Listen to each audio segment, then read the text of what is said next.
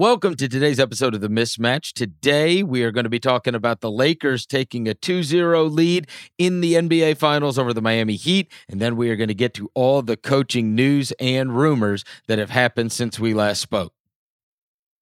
It's the Ringer NBA show presented by FanDuel. The road to the NBA Finals starts now, and FanDuel is the best place to get in on the action. Right now, you can check out the new and improved Quick Bets, which are back and better than ever for the NBA playoffs on FanDuel.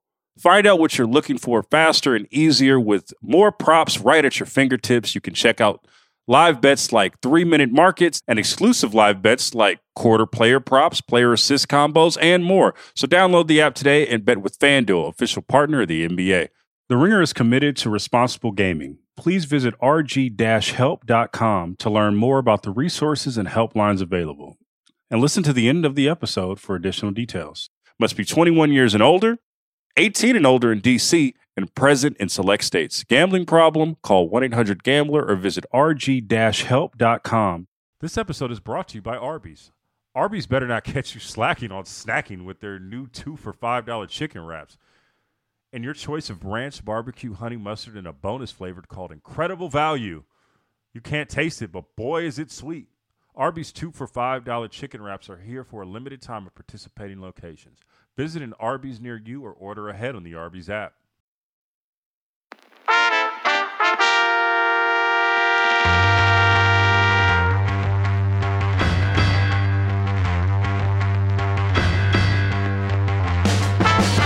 Welcome to the Ringer NBA show. I'm Chris Vernon. Joining me as he does every, well, this week it's Saturday because we are recording late Friday night after finals game number two is Kevin O'Connor, aka Kevin O'Bomber, aka Kevin O'Candyland, aka Kevin O'Clinician. We need to hit this. this morning, Friday morning, you were um you were the name of the doctor yes that did the tests for uh possible future president Joe Biden and I have been absolutely stunned over the course of the last couple of months. You know, we always knew that one of the guys that ran the Jazz was named Kevin O'Connor. yes But we have had a politician that supports marijuana Yes, in, in Min- your home state. Oh, it's, no, no, oh, it's Mi- in Minnesota. There's two. Oh, oh, There's there's there's Kevin O'Connor who's a Republican running for Senate in Massachusetts. There's a Kevin O'Connor running from the Legal Marijuana Now Party in Minnesota. so I am a I am Joe Biden's doctor. I am running for Senate in two states at once. I was I used to run the Jazz, that's and I also did this podcast with you.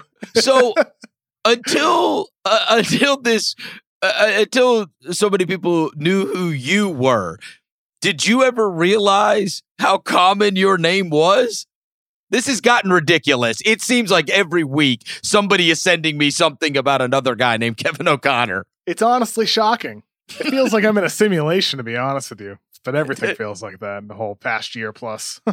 the only time i've ever gotten a chris vernon one was um was uh there's a general i think it's uh I think it's in England. I think it's an English general, or eh, I believe that's true.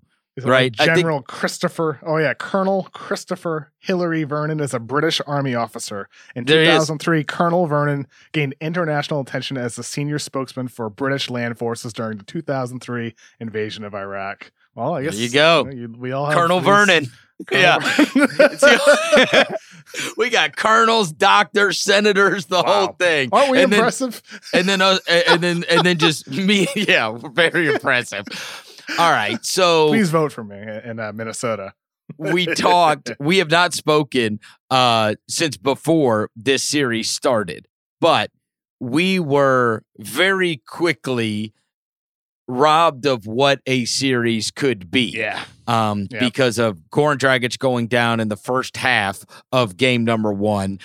Jimmy Butler twists his ankle. Bam Adebayo's walking around like he's got one arm, and and then by the time we got to tonight's game, game number two, everybody knew that the Heat were really going to be up against it against the Los Angeles Lakers, and they were. To that point, uh, I thought that offensively the Heat played extremely well, but they had absolutely well, look, they did not have the requisite fight on the defensive end. But beyond that, even the moments that they did, even when they got the stop, it is beyond demoralizing to not be able to get the ball. And you could just see that the lack of size and rebounding out of the zone was going to was, was a bridge too far. I mean, they like even when they even when you work hard, you rotate, you get the miss. If you can't get the ball back, right now, now you're really up against it. And at one point, I believe there was like three minutes left in the third quarter. And forgive me because I, I can't not I cannot remember who tweeted it, but I saw it come across the timeline. It said something to the effect of the Heat's offensive rating at that point was like 125, which is a ridiculous number, which is great, except for the Lakers' offensive rating at that point was 147.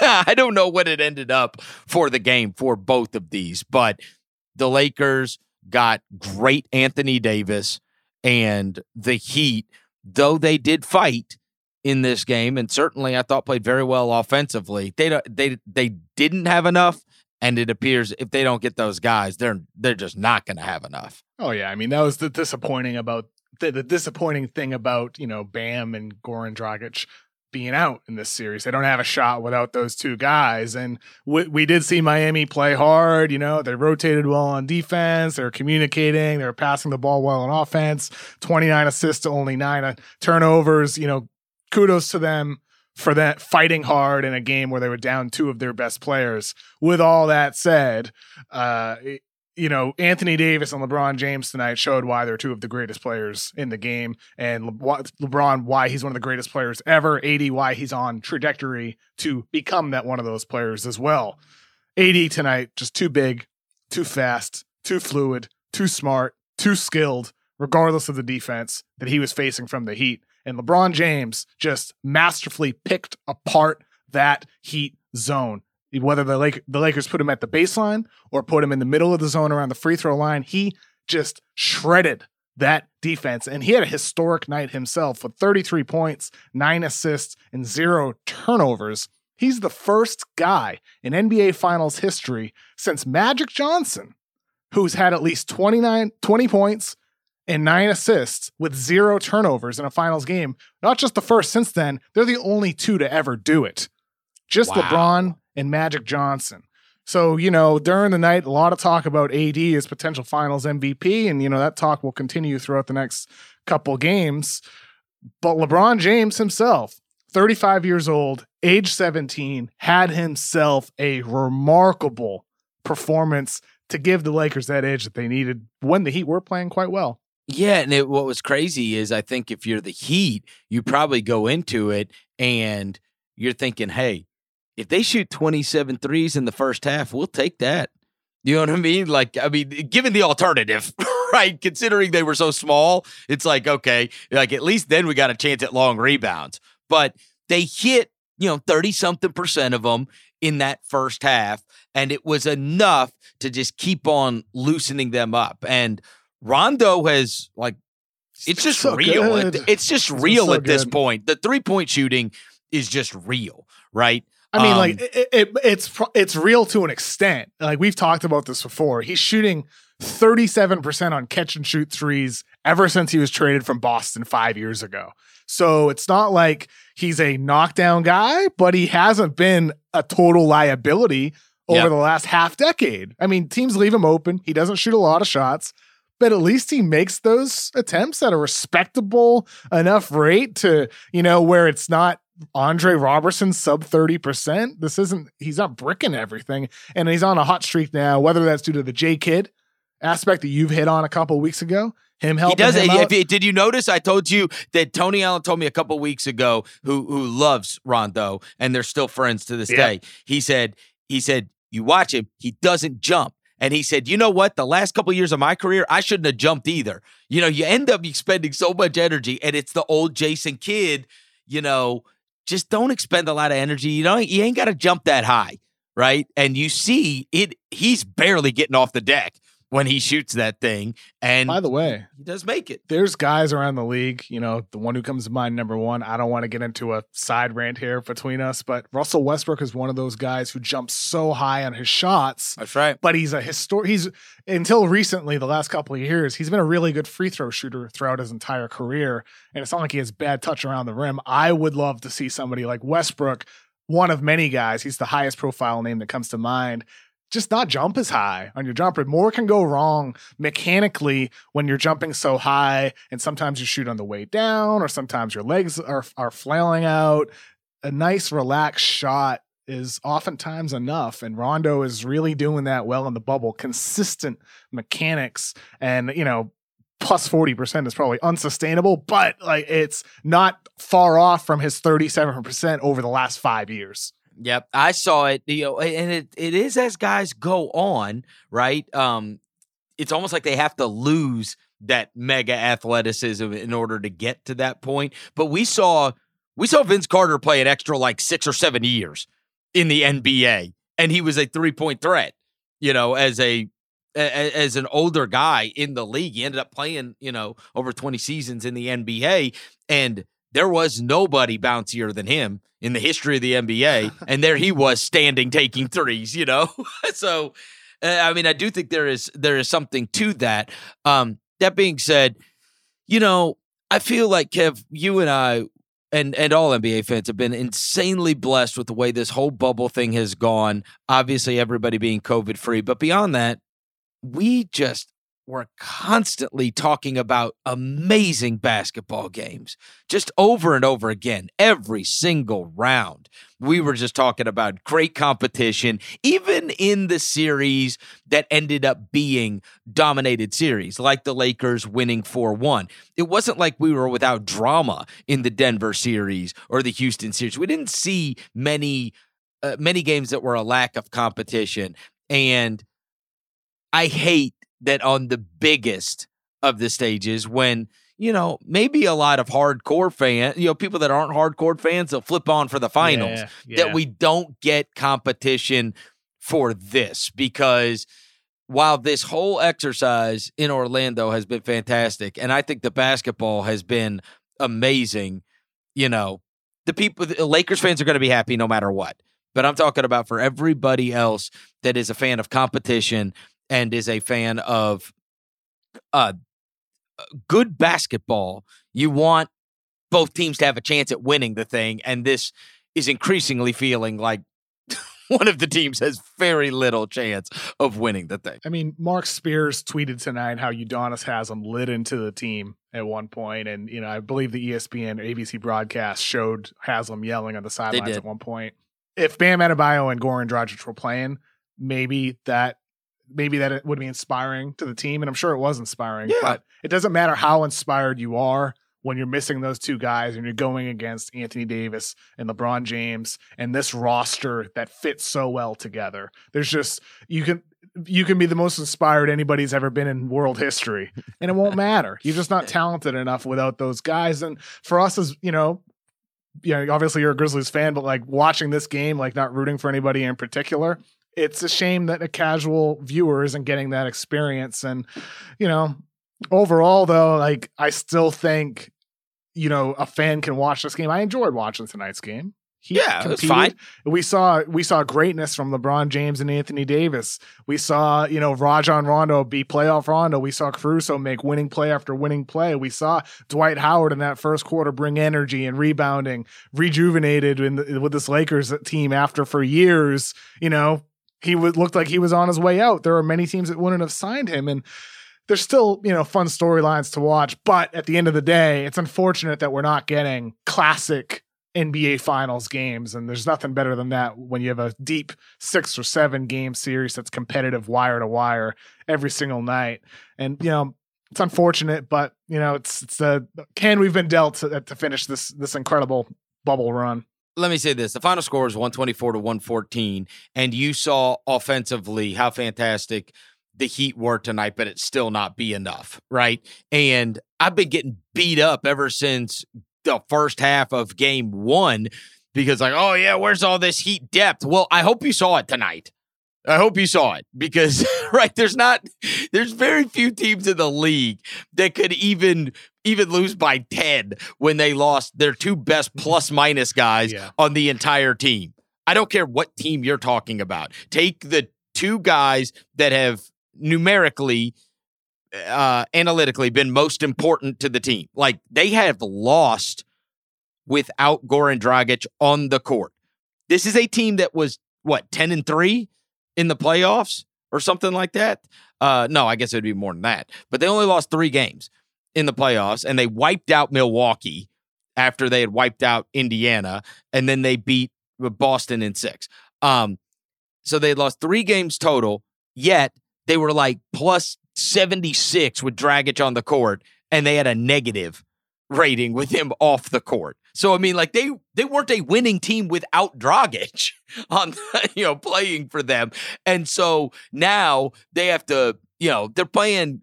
It's Kelly Olynyk and it's Kendrick Nunn and whatever, and I you know I feel I feel bad, I feel awful for most importantly Miami. Right, you fight all year, you play so great, you get everything together. Now's your crack at it, and you lose your two guys. I also I also do feel bad. The Laker there's going to be a segment of Laker fans that don't care, but the sane ones, they all said the same thing when it happened, which is I don't want this.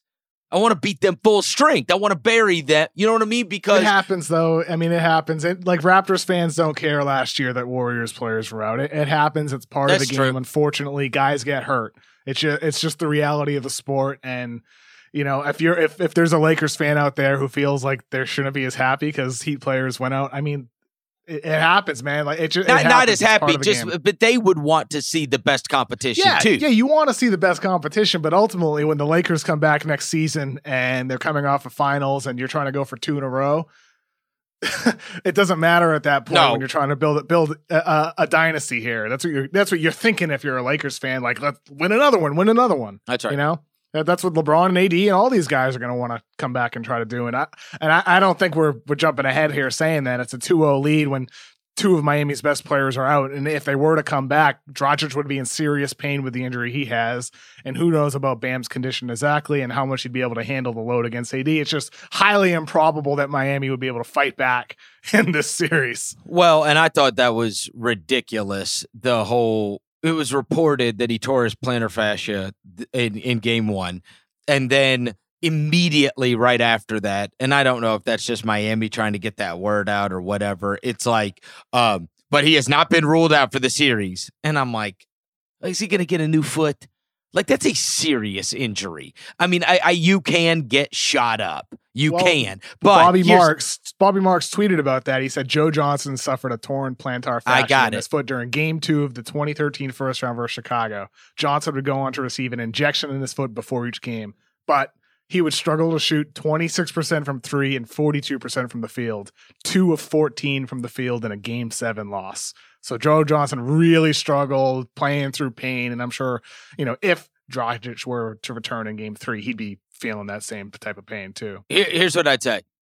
The difference is Joe Johnson made over $200 million in his career, right? And I, I do not believe was in a contract year when that took place. Dragic just played great this year. He's probably getting one more deal, right? He's 34 years old. He's probably getting one more deal, and he's a free agent coming up. And Could be a pretty good deal for him too. yeah, and maybe he has an awareness of Kevin McHale and other great players that played on broken foots and now they can't walk right for the yeah, rest you of their don't care lives. in the you know what I'm moment saying? though. If, if you're a player, you're a gamer, you're a competitor. You don't That- care in the moment. I- that's hey. why the team team doctors need to protect the players in Well, no, situation and like and that's what I'm saying. Like you may you may sit there saying, in some cases, these kids have been playing since they're five, six years old. Say, I played my whole life to get to this moment. I will do anything it takes to get out on that court. Right? I mean, once upon a time, when you watch Kevin McHale limp around everywhere, once upon a time he said, right?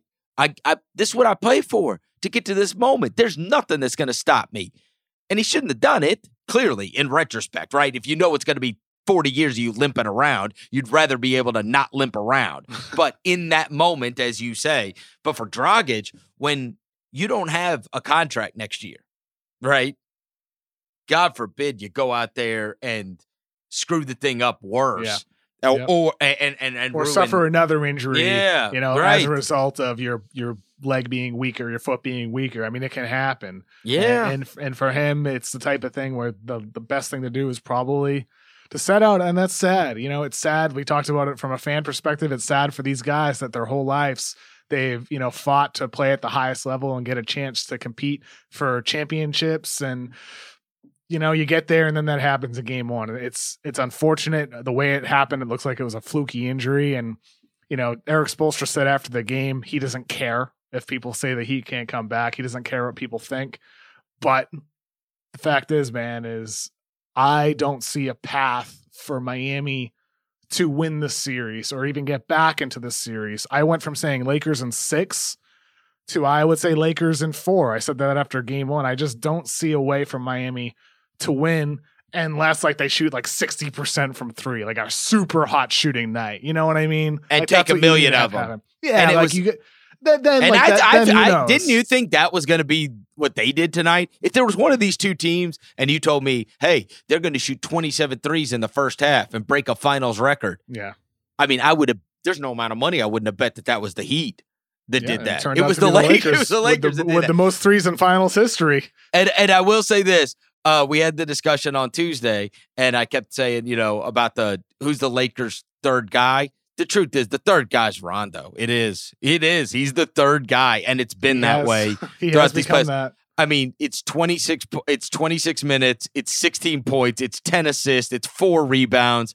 He's And just only- like Only one turnover. I mentioned mean- earlier Le- LeBron with the mean- historic night with nine assists, zero Yes. turnovers. Rondo wasn't far off. 10 assists, one turnover. Again, he made some sensational passes, picking apart that Miami zone and Miami man defense for that matter, too.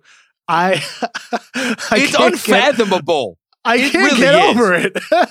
It's unfathomable. Dude, he look, let's just be straight up. He stunk the last two years, and that's why Lakers fans hated him. Laker Film Room on Twitter, one of the guys I respect the most in all of NBA media. I think he is one of the best out there breaking down the game in a way that's digestible. And he is so smart and Pete's awesome. That's that's Laker Film Room on Twitter. And he is somebody who has bashed Rondo over and over and over for years. Like, why does Frank Vogel play him? What is the deal here? There's better guys on the bench. What what's going on? And everybody felt that because it was right to feel that. He struggled. But then for him, that guy to turn into this, where he is clearly the third most important player on that team, it's truly unfathomable. I, I can't and listen, understand it. and this is the fu- look. You know, I caught the brunt of this. The second I picked the Heat to win, I and and I and I started beating up their supporting roster. It, it is really like Bizarro World because then I caught the brunt of it, which was Laker fans trashing me for like it's almost like when you talk about somebody's family, it's like we can talk about them, but you can't.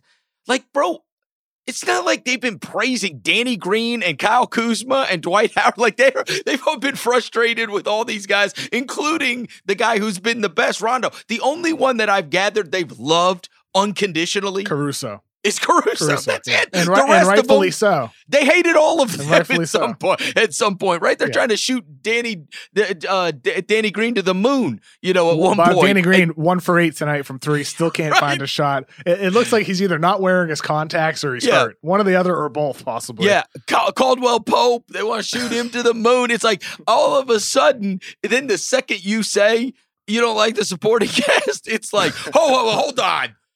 These guys are awesome. You know what I mean? Like, hold on now. Come on. Like, and look, and somehow it was conveniently missed that at the very beginning of that, I I I reiterated to you a thousand times. It might just be that those two guys are just too awesome. I don't know how many times I said that. Like, and I'm sorry, I still don't love the supporting cast. Those guys are that awesome. They are.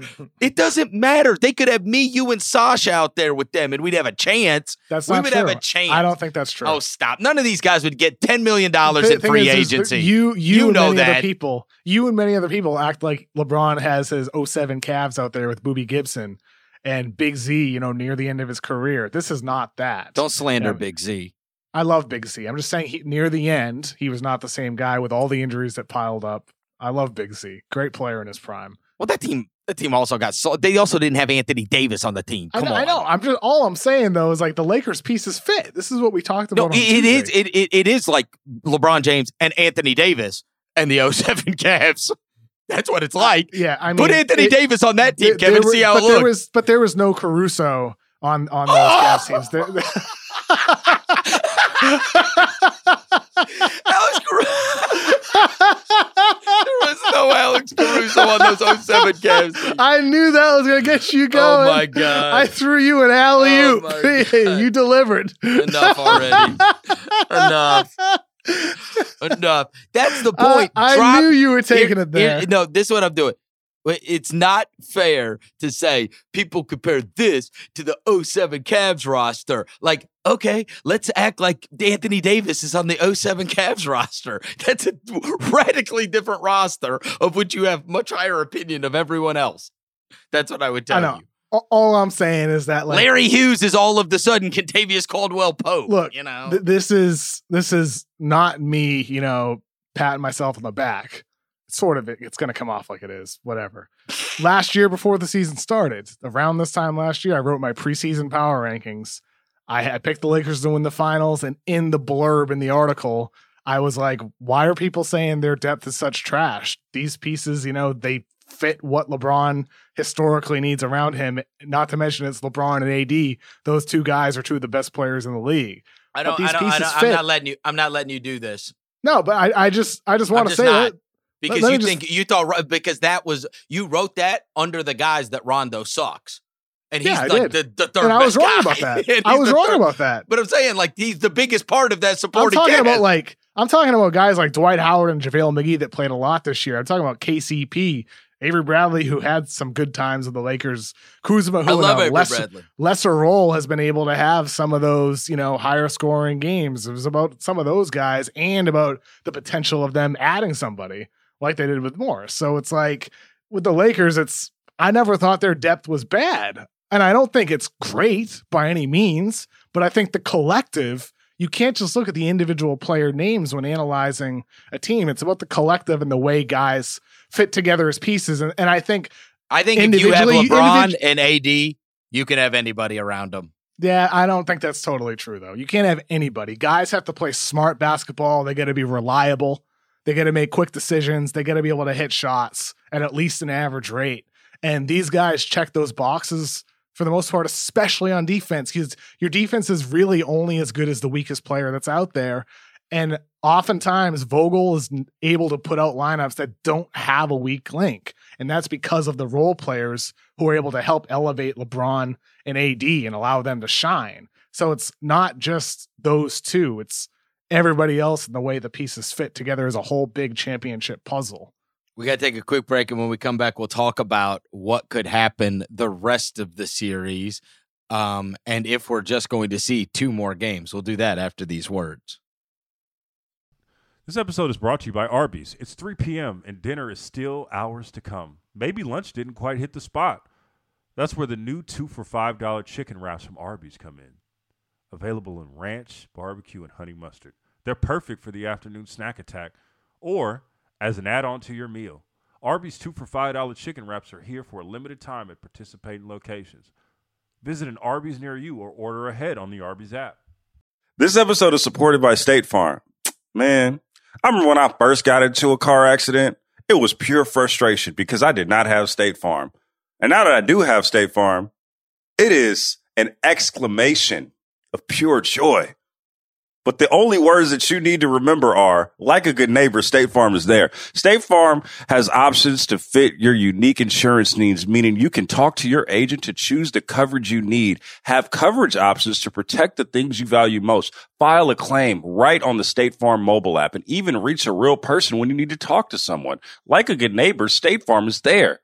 Learn more at statefarm.com. All right, Kevin. So, what are our chances that we even get a game five in this series? If the Heat get Bam Adebayo back, if they get Bam Adebayo back, we could at least give them a very slim chance of winning a game Slim. in the series. But we certainly do not think two, right? I mean, I think the Dragic injury is an absolute killer for them. And I thought you and uh, Logan and Raja did a very good job explaining this the other night when you were talking about it's it's not as simple as yes, the box score numbers are very good. It is the shot creation and how he gets that entire offense in motion. Now, in fairness, Gets clicking with him. Ball their moves. offense their offense was not the problem tonight, honestly. Like, I mean, they did. I was very impressed, and I think that's a credit to Erik Spoelstra Yeah. because they, their offense was pretty good. In Um, the second half, though, I do think the Lakers let up a little bit. Of course, they did. They, they got their 20 point lead and they kind of let up on defense. With the yeah, they all. did First it against Denver. fir- they did it against Houston. They, First you know, half, Lakers gave great effort, I thought. Uh, How many on the friggin' defensive Laker games Me have we had to record after that we were like, all right, let's we can start recording in a minute, and then next thing you know, Yeah. they're dicking around for twenty minutes. Like I, I'm I'm really starting to resent this team. like, bro, just blow somebody out so I can go to bed. Can you just put your foot on somebody's neck and bury them? Yeah, Ver- Right? Verdansk, Verdansk is calling me. I'm ready to, to play Warzone. Oh, is that right? Well. I- I tell the- you is this. the fictional place where you play in the game. They wondering. are they are up big in these games. They did it against Houston. They did it against Denver, and then they did it against Miami tonight. Where you like look up and you're like, why is this score? Why is this a ten point game? you know what I mean? Like, like what is when what is build going, leads, you're able to do that. what is going on here? If they get Bam Adebayo back, and like you said, they played. You could see them playing one great game. I mean, look, game one was a horrendous representative of what Miami was. I mean, even even with the injuries, you know, the Lakers just absolutely mauled them. And I think anybody that fairly and objectively watched the Heat play against Milwaukee, play against Boston, watch that Miami team, and yes, some of it, a lot of it is because the Lakers played so well also, but they all it was the combination of the Lakers playing extremely well and the Heat playing horribly in that game. I mean, they were miserable. And the first thing that Erik Spoelstra said after the game was, We are so much better than that. I believe that was his first quote to the media. We are so much better than that. And they are. They are better than what they showed in game one. You watch tonight, and it's hard. You know, I'd like to say, hey, they could be way better defensively. And obviously, if they get Bam back, they could be better, certainly defensively. I don't know how much better offensively they can be than they were tonight, given their construct. And so that's why I say they get Bam back, they could win a game. You know? Yeah, they could win a game. I mean, like I said, you got to have a really hot shooting night, and even though This you look at the, sucks. This you- sucks. you- it really does. It sucks because this could be fun. yeah, you I thought know. it was going. You picked the Lakers. You thought it was going six. I, I picked six. Yeah, You know what I I'm saying? did. So um, I I think everybody thought that this is not going to be a wipeout series, and now we're trying to I mean, figure out look, if the a Heat lot could of even. people, a lot of people picked the Heat. A lot of people. Oh, yeah? know, yeah, you, Bill. I mean, a lot of people at ESPN, a ton of people. So, like that, I'm not saying that anybody was wrong. I'm saying like it just speaks to how people broke down this series and how much of a competitor Miami was when this team was healthy. And it's just unfortunate we're not getting that. It really does suck for for a casual fan. For obviously Lakers fans, who cares? You're raising banner 17. yeah, right. You know, it's it's special and it's the first, I would say, of multiple for LeBron and Anthony Davis in their time together with the Lakers. And, you know, it could be the start of a special run. Who cares if you're a Lakers fan? But for everybody else, eh, it's too bad Miami's not healthy. Yeah. And so I guess that's what we're hoping for. We're hoping for maybe an extra game. Yeah. You know what I mean? A, a gentleman's sweep. Lakers went five in the first, second, and third round. Yeah. Who says they won't go five again? Oh, they very they they, They very have well good manners. They have good manners with the gentleman's sweep. They're not trying to embarrass anybody. They're not trying to embarrass anybody. Uh, all right, there was big coaching news, and we've got to talk about uh, Doc Rivers, who we had talked about on Tuesday, losing his job with the Clippers, and by the time we record this on Friday night, he's already got a job. And we'll talk about back. the other, and we'll talk about the other rumors uh, that are out there right now. We'll do that right after these words. This episode is brought to you by Visible Wireless. Want a wireless provider that always brings its A game? Switch to Visible, the wireless company that makes wireless visible. Get a one line plan with unlimited 5G data powered by Verizon as low as $25 a month every month, taxes and fees included. And as if that wasn't already a huge win, you could use promo code RINGER20 to receive $20 off your first month just for listening to us talk about basketball. Not bad, right? You don't need more than one line of wireless to save. Just switch to Visible at visible.com and use promo code RINGER20 for data management practices and additional terms. Visit visible.com. The Visible monthly rate is $25 per month. All right, Kevin. Doc Rivers, as I mentioned on Tuesday, we discussed his leaving, fired, parting of ways, whatever you want to call it, with the Los Angeles Clippers. We now are recording on Friday night, and we know that Doc Rivers is going to be the next head coach of the Philadelphia 76ers. So that took three days um, for him to find a job. And I thought it was interesting. I heard, I think it was Bill's podcast with Jackie MacMullan earlier in the week, and they were talking about, and and I had not thought about this, but he mentioned that people had reached out to him and that a few different people had mentioned Doc has to be in our league, that he is such an important voice right now as like an elder statesman, as an African American coach, that he's a very important figure in the league. And I think that's why you saw immediately. Uh, I mean, I don't know if Doc was going to have his pick of every job, but it was probably going to be a long shot for him to not get a job. Um, now he takes on what is a real challenge because Doc Rivers is challenged with getting that thing to work in Philadelphia with Ben Simmons and Joel Embiid. I do think it's worth noting, and I heard Adrian Wojnarowski uh, talking about this on Sports Center. Tobias Harris did experience the best basketball of his career while he was playing for Doc Rivers in LA. So if that is one, uh, they spent a fortune on the guy, and he I mean, he's averaging over 20 points a game, I think 50% from the field. I mean, his LA numbers were great under Doc, um, Tobias Harris. And so he certainly knows how to get the most out of him, which is great considering how much they spent on that guy and getting the most out of him would be helpful. Um, but you got the whole Simmons Embiid thing too. Uh, what do you think? What do you think about Doc in that situation? So number one, I mean, yeah, Doc is an important figure, and I'm happy to see him get another opportunity. He is a good coach. You know, we talk about some of the negatives recently with the blown three one leads. He's also coached teams that have never been swept, and you know, a lot of those teams are favorites, but not just you know. It's also some of the early Orlando teams, and you know some of the Boston teams that were older. Um, and the Clippers teams for that matter. So Doc is a a good coach who's just had some really tough series, especially recently with the Clippers. And you know, for the Sixers, I think Doc is it's gonna be interesting to see what he does because you mentioned Tobias Harris. He had the best basketball of his career, yes, playing for Doc, but also playing the most four of his entire career.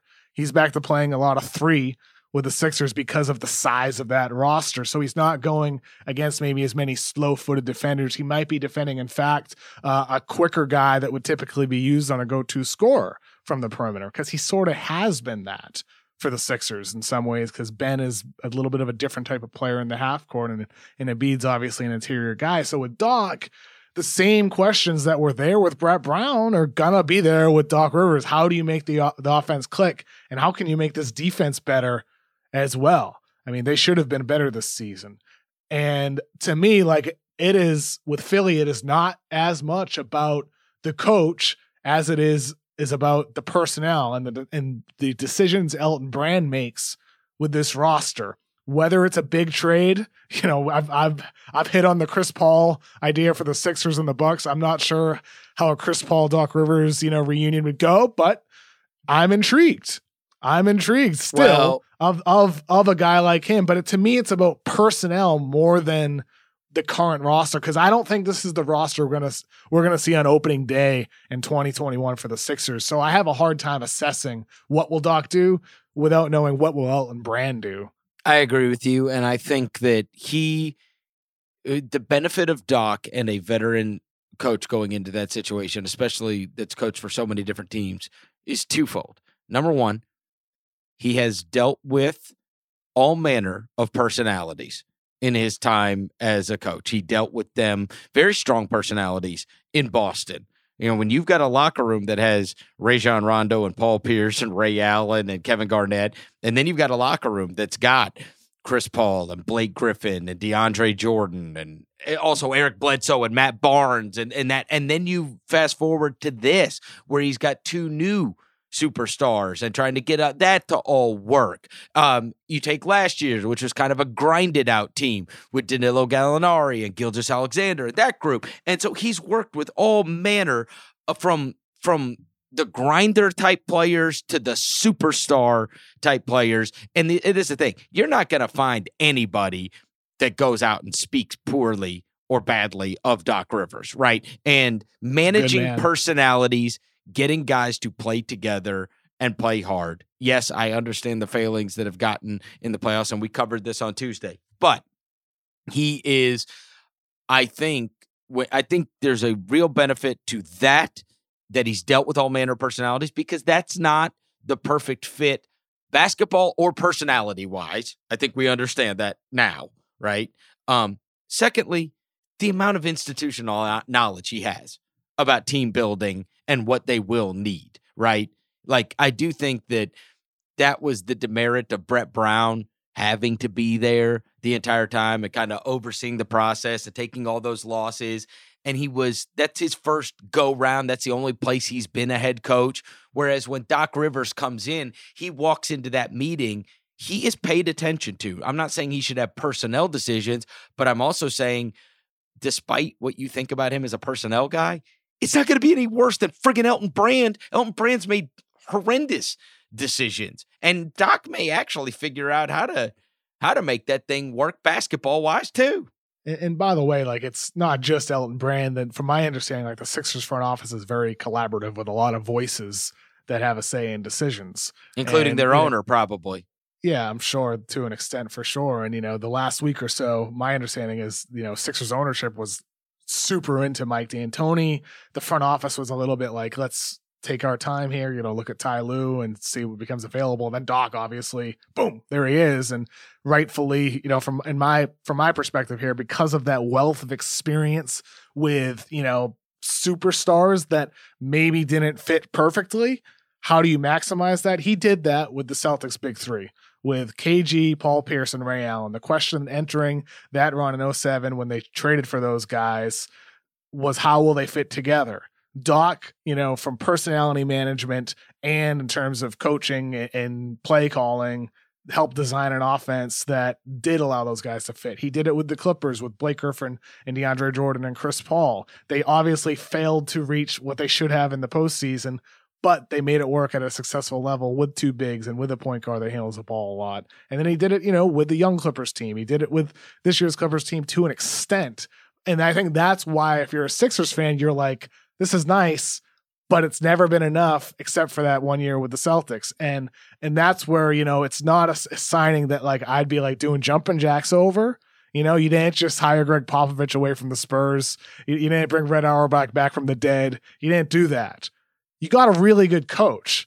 I'm not sure he's a great coach.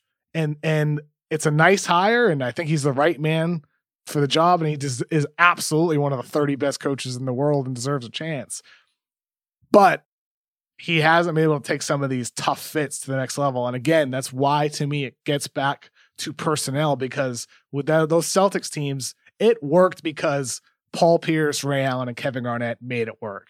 Those guys sacrificed from the jump. And Doc deserves some credit for that too. But you got to have the right players around each other to win a championship.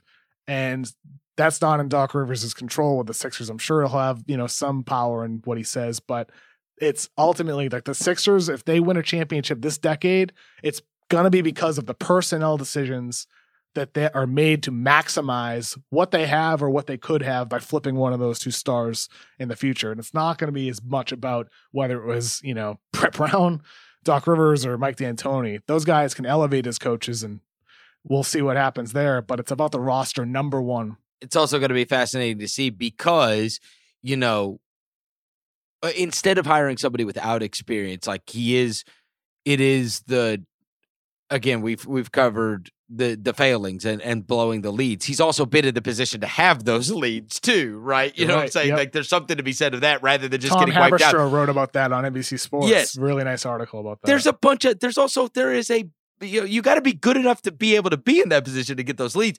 A lot of good coaches in the East. I mean, you're going Budenholzer, Spoelstra, Brad Stevens. Let's say the Knicks get it going. I, I'm a Thibodeau fan. We'll see what Steve Nash does with Brooklyn. Um, up and down the line, they're talking about Dave Joerger in Indiana. I mean, there's you're gonna be you're gonna be up against a good coach no matter what when it comes playoff time because the the East has become pretty strong in terms of tacticians um, and and and coaches that everybody has great respect for.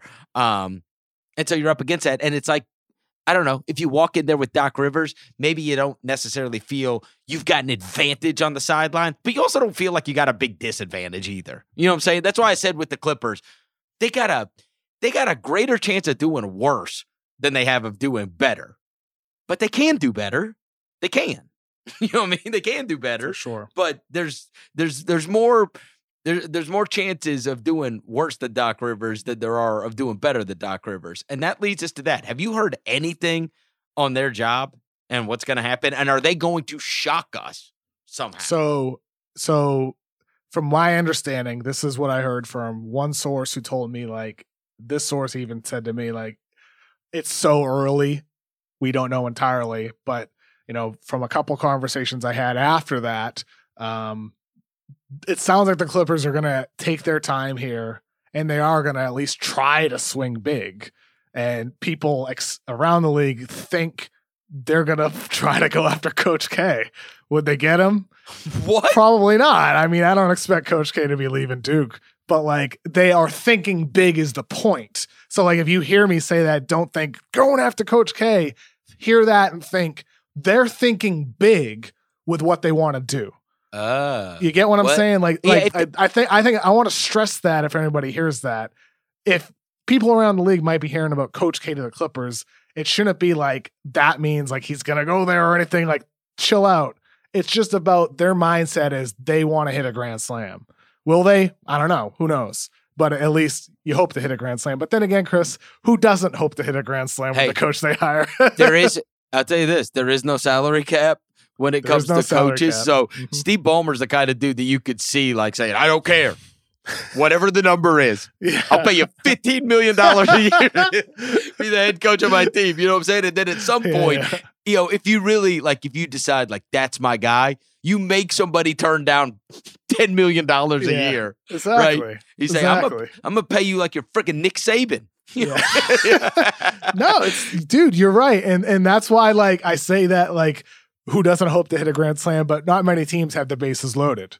The Clippers have two all-stars on their team, a championship caliber team in Los Angeles, you know, trying to take Well, down the hey, Lakers hey, after they win a championship. There's a lot of reasons to want to go play or coach for the Clippers right And- now. you follow me here? If they were hiring Ty Lue, they'd have hired Ty Lue, right? I think so. I Yeah. think they would have done that by now. I mean, if they were I think- hiring, I think they would have. why would why would they not?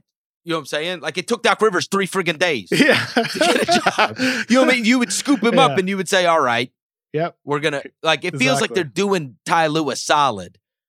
That's I. That's how I perceive it. Yeah. Like they're doing him a solid. Like you know, keep his name out there, and it's like, hey man, we're gonna make sure you land You on your feet wanna- too. you want to do your due diligence still. You still want to see if there's that grand slam available, even if it's not. In all Yeah. likelihood, it's not. But you got to try for that type of stuff. You got to look around and see coaches who might have only a year or two left in their contract, like a Quinn Snyder with the Jazz. He signed a contract until 2021. Like coaches in that realm, like maybe you go for you know.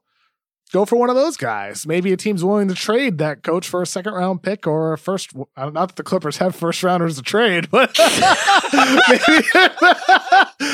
you know for a We'll second give you or, a second round. or, or a young player it's all we got. for Landry Shamet, maybe. No, but you know, we'll give you Paul George.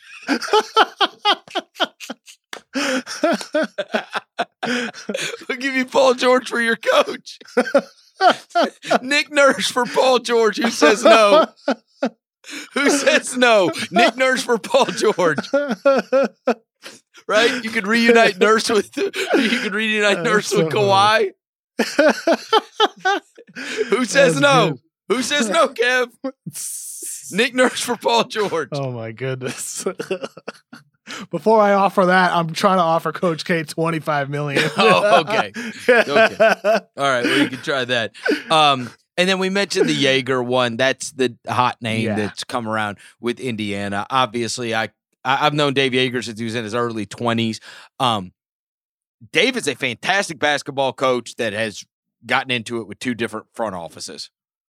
And you, you could blame the front offices or you can blame Dave, but I mean, they've had a pretty solid front office with Kevin, Pritchard there in Indiana, and so that's that's the kick, right? That's how that ends. It's not he. It doesn't end. It hasn't ended either place because of he wasn't a good coach. It ended both place because there was a clash with the front office, and it ends up becoming a pissing match, right? Like, hey, you should be playing Marvin Bagley. No, I'm going to play Bjelica because I'm trying to win games, and I don't care about our future as much as you do because I'm trying to win as many games. And it's like, like it it it uh, it just ends badly, right? Where the front office ends up hating him, and he ends up hating the front office, and then it's like, what what what happened here? You're both good at your jobs, and yet, obviously, in Sacramento, that wasn't the case. They they weren't both good at their jobs.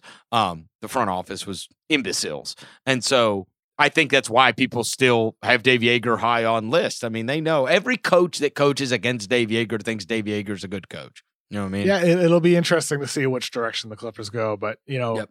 unless it's Ty Lue or some surprise candidate that just pops out of nowhere, eh, like a guy they have targeted, you know, whether it's a high level assistant on some teams or, you know, someone from college, uh, I would expect the Clippers to do their due diligence. Okay, last one. Pelicans. What do you think? We talked about Ty Lue. We talked about uh, D'Antoni's name. You know, came up. Yeah, some point. Uh, it it'll be interesting to see what happens here during the during the playoffs. I had heard from multiple sources that the Pelicans had their preference, a coach who is still currently in the bubble, and people Mm. expected that was either Ty Lue or Mike D'Antoni, who obviously both have been connected. But I'm just saying that to give some context to that was out there when those teams, Houston and the Lakers, were both still in the postseason. That that was floating around both uh in- front offices at Disney. That's where it seems to originate. It's from. interesting because they're both they're both uh they're both guys that are going to command a ton of money to get them to be your coach, and small markets usually do not shell out a ton of money for their head coach.